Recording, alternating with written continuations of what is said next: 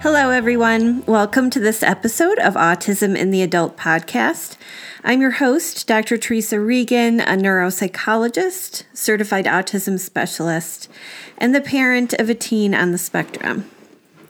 This is the second episode in a series of four on the topic of regulation and dysregulation on the autism spectrum. Last episode, we talked about what regulation and dysregulation are, why it's important to talk about these states as they relate to the autism spectrum, and we talked about types of regulation. For example, there is regulation that has to do with the continuum of alertness. So, is somebody able to wake up and get going versus are they able to really calm down and settle into sleep? There's regulation of attention. Are they able to focus their attention and hone in on something that's important? And then are they able to release that attention and let something go when it's no longer the most important thing? And there's also regulation of emotions, being able to be psychologically aware and present, but not overwhelmed by the strength of an emotion to the point where the person reacts with fight, flight, or freeze mode.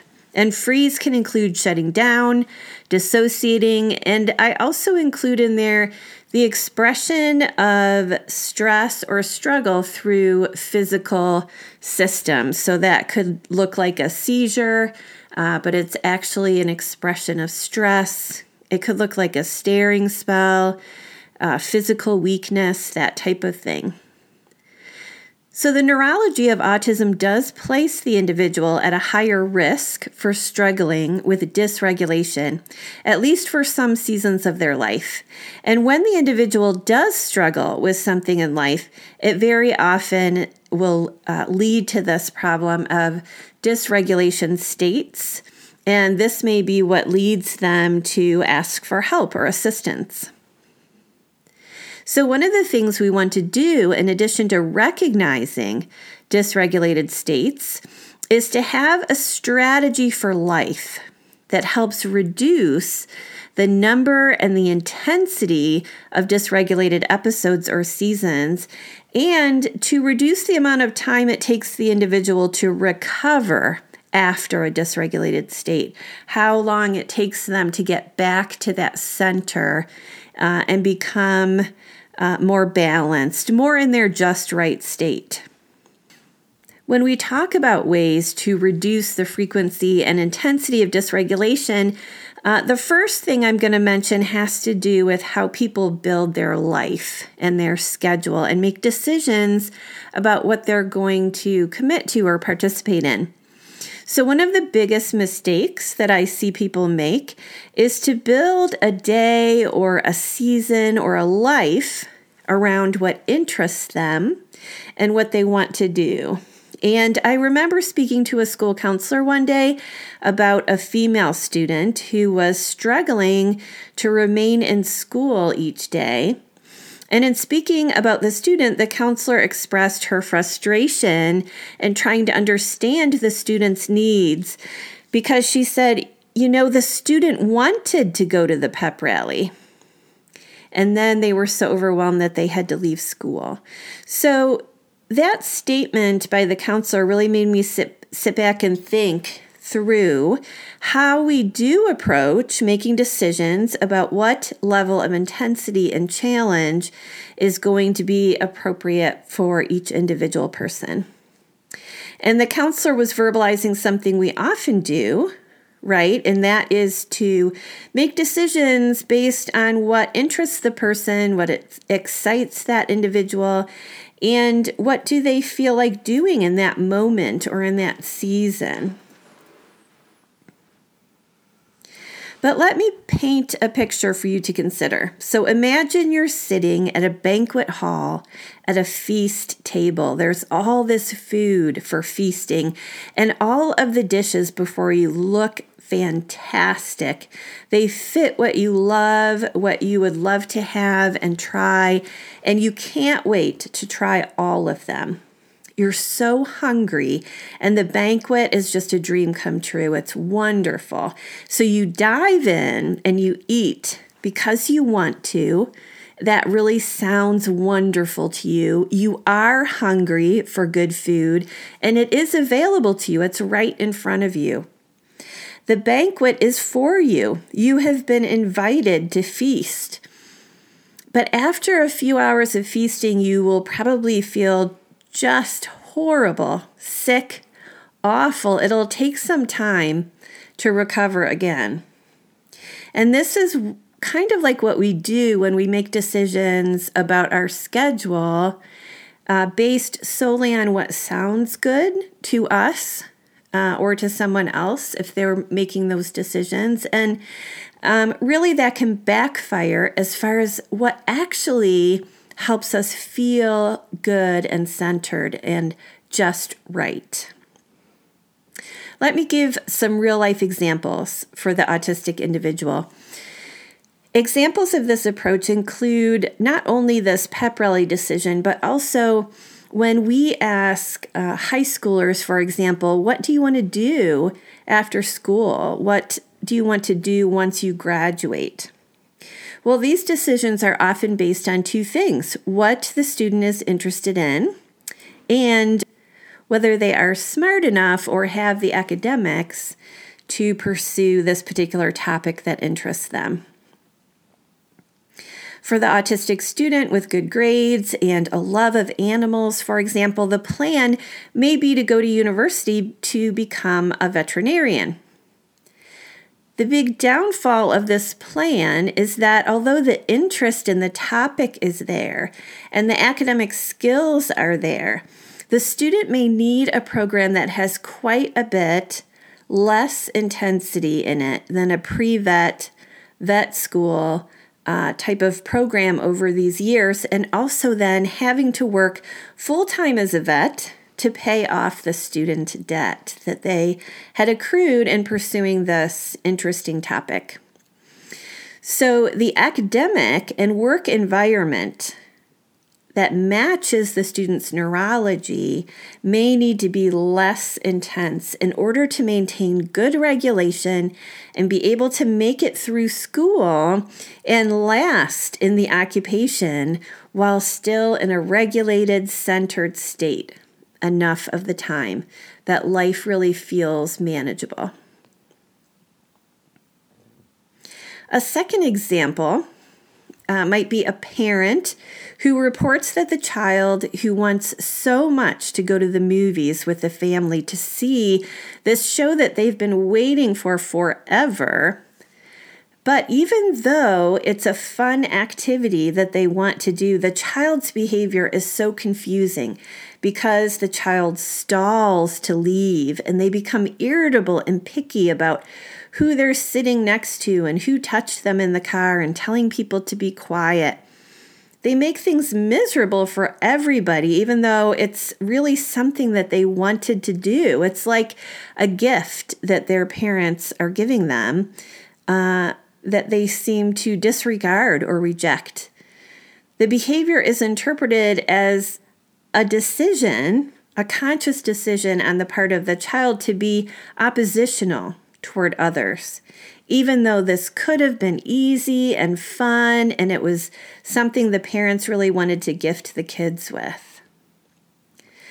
However, the parents aren't realizing that the child's neurology is actually struggling to stay centered, to stay regulated with so much adrenaline in this anticipation and the overall stimulus of the situation crushing into the family car, the noise at the theater, the smells that are different. Um, rather than being oppositional, this behavior is actually a dysregulated state, even though the child so wants to go. Um, it's still too intense, it's still overwhelming.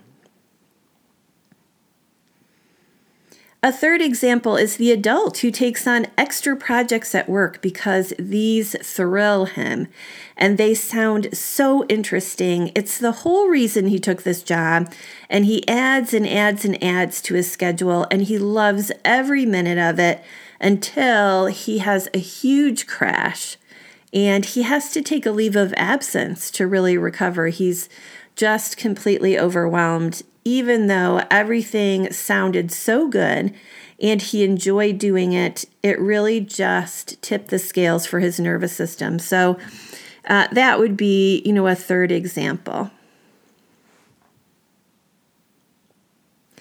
So, one way to reduce dysregulation is to pay attention to what your whole system needs and not base schedule decisions on what sounds interesting or what you're capable of doing in one area, like intellect or academics. But think about what your system needs to regulate, not just for an hour, not just for a day, but across time, across months, across years. Um, and so understand that dysregulation can be just as likely the result of something super interesting and fun as it can be from something that you really don't prefer or you're not looking forward to and you would love to get out of. Number two, in addition to paying attention to the intensity of your daily experiences, consider adding filling, and soothing activities. We'll call them regulating activities. So, in the first recommendation, we talked about pacing and not overscheduling intensity. And in this one, we're talking about adding activities that will soothe and calm the nervous system.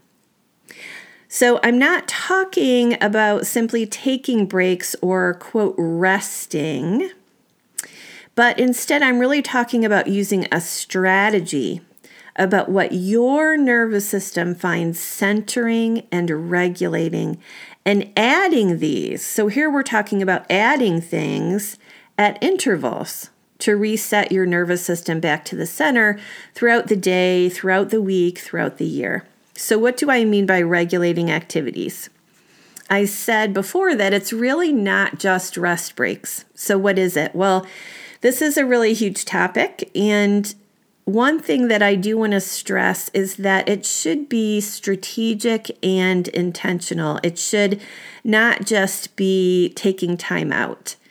Um, so, some individuals, for example, on the spectrum, benefit from activities that provide their system with additional sensory input, input that's calming and centering for them. So sometimes this has to do with pressure in the muscles or the joints. This kind of input is also called proprioceptive input, and it gives the brain and the nervous system some signals that help the system reset and center. So, specialists working with kids have known this forever, and they will tell teachers or parents you know, when your kid's in this dysregulated state, consider giving them some heavy work. So, carrying a heavy backpack, shoveling snow, playing tug of war, that this uh, pressure input into the joints and the muscles can really help the nervous system center a bit more. This is also why people may benefit from using a weighted blanket or laying in a hammock, or this is why a baby may feel calmer when they're being swaddled in a cloth. They get that little bit of pressure that feels calming and centering.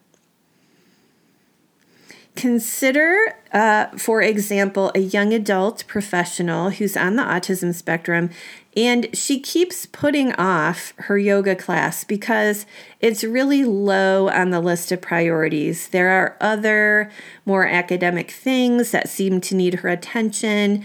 There are other professional projects, and there are crises that just crop up. And that's really the first thing to get cut off her schedule. But she does say that after yoga, she feels great.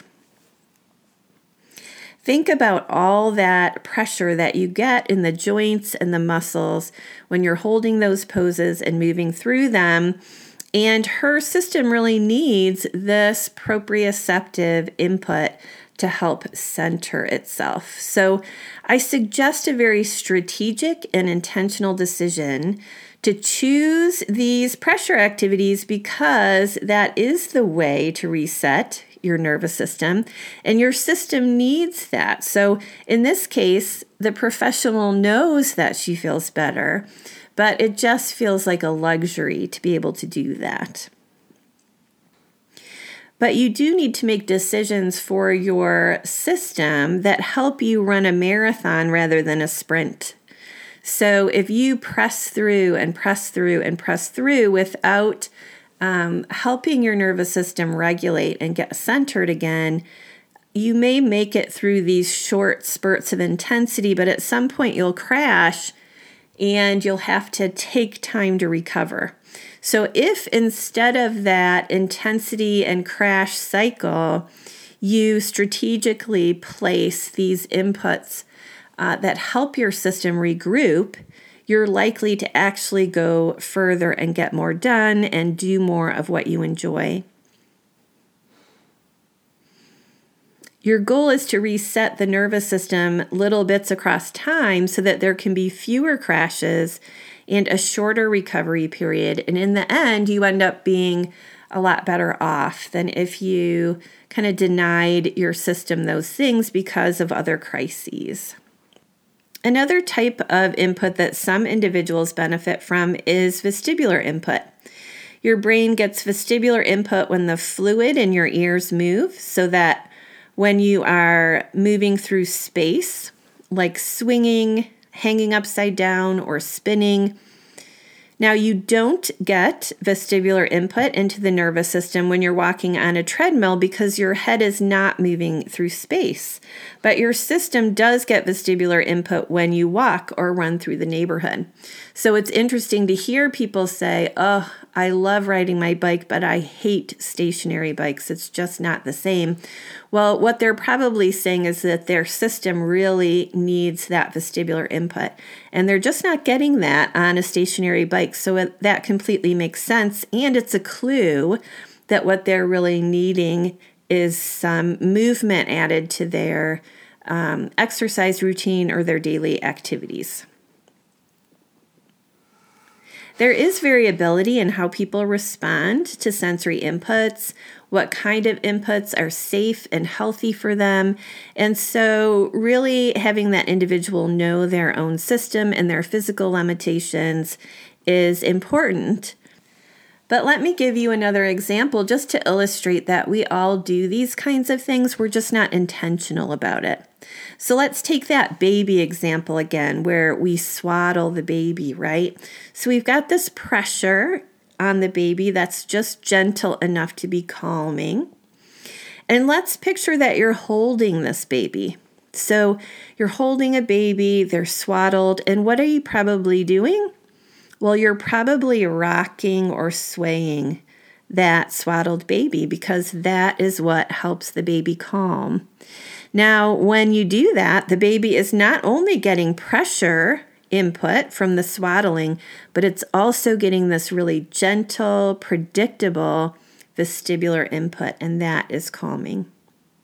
Some people feel great after a gentle walk, others feel great after they ride their bike down Killer Hill.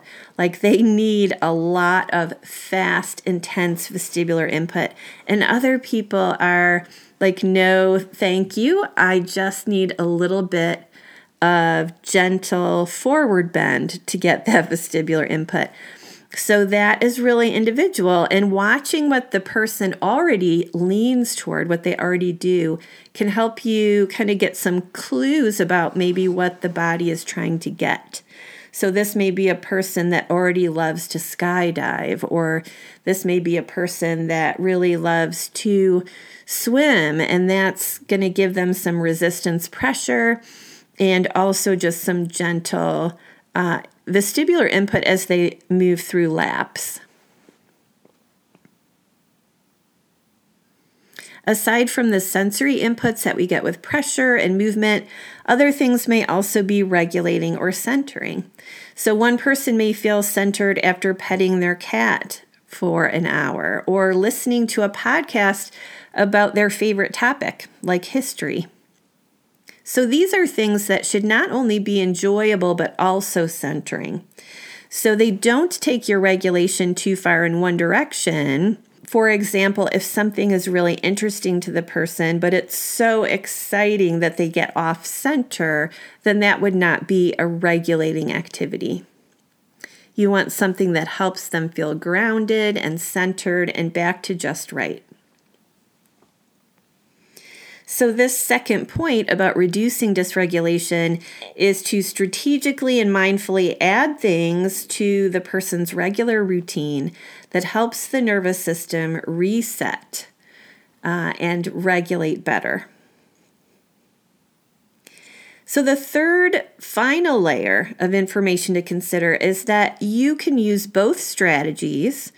So, watching the intensity of the inputs that the person's getting and adding regulatory inputs uh, for the same activity and you can watch and make sure that the person is not all in or all out of one activity. For example, a lot of times people ask my advice about whether they should do such and such activity or not. And let's take an example of an individual on the spectrum who's invited to be a maid of honor at their sister's wedding and they are kind of thinking, should I do this or not do it?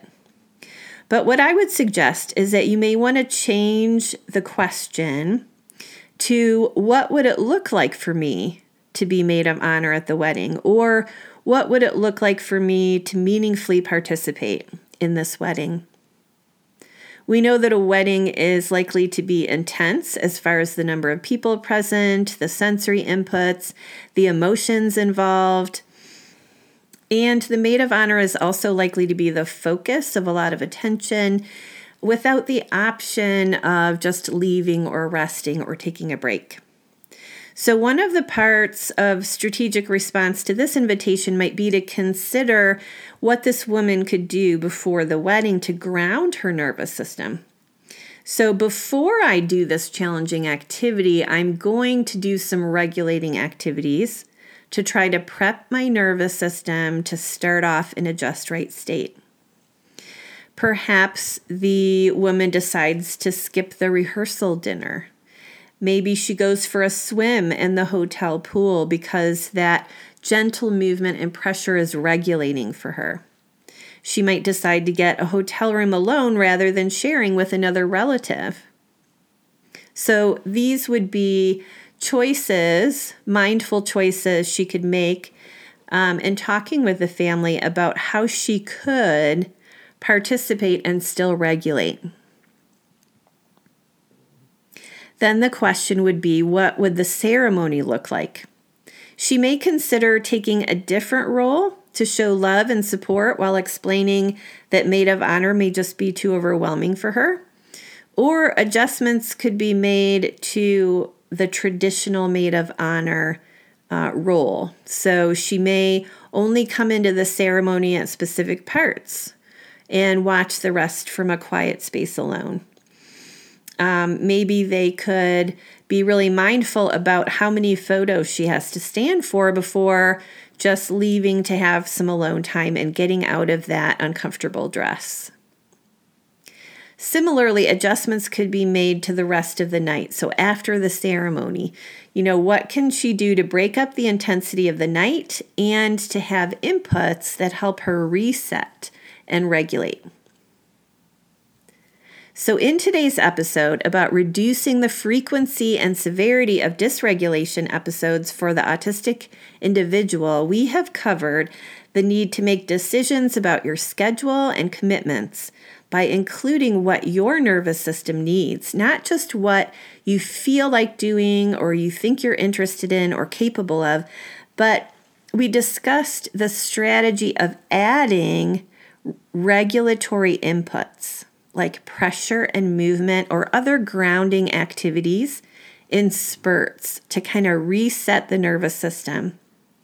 And we ended by discussing how important the question of what might this look like for me, uh, being intentional about making a balanced plan and consider how some of the activity could be done without being all in or all out so that you become overwhelmed or that you miss out on some of the goals that you have, that you're wanting to uh, show your sister how much you love her. You're wanting to see some family members and participate. So things don't always have to be all in or all out, and there can be this attention to your goals and to regulation. I hope you join me next time for the third episode of this four part series on regulation and dysregulation on the autism spectrum. And the topic will focus on strategies for recovering from dysregulation once it hits.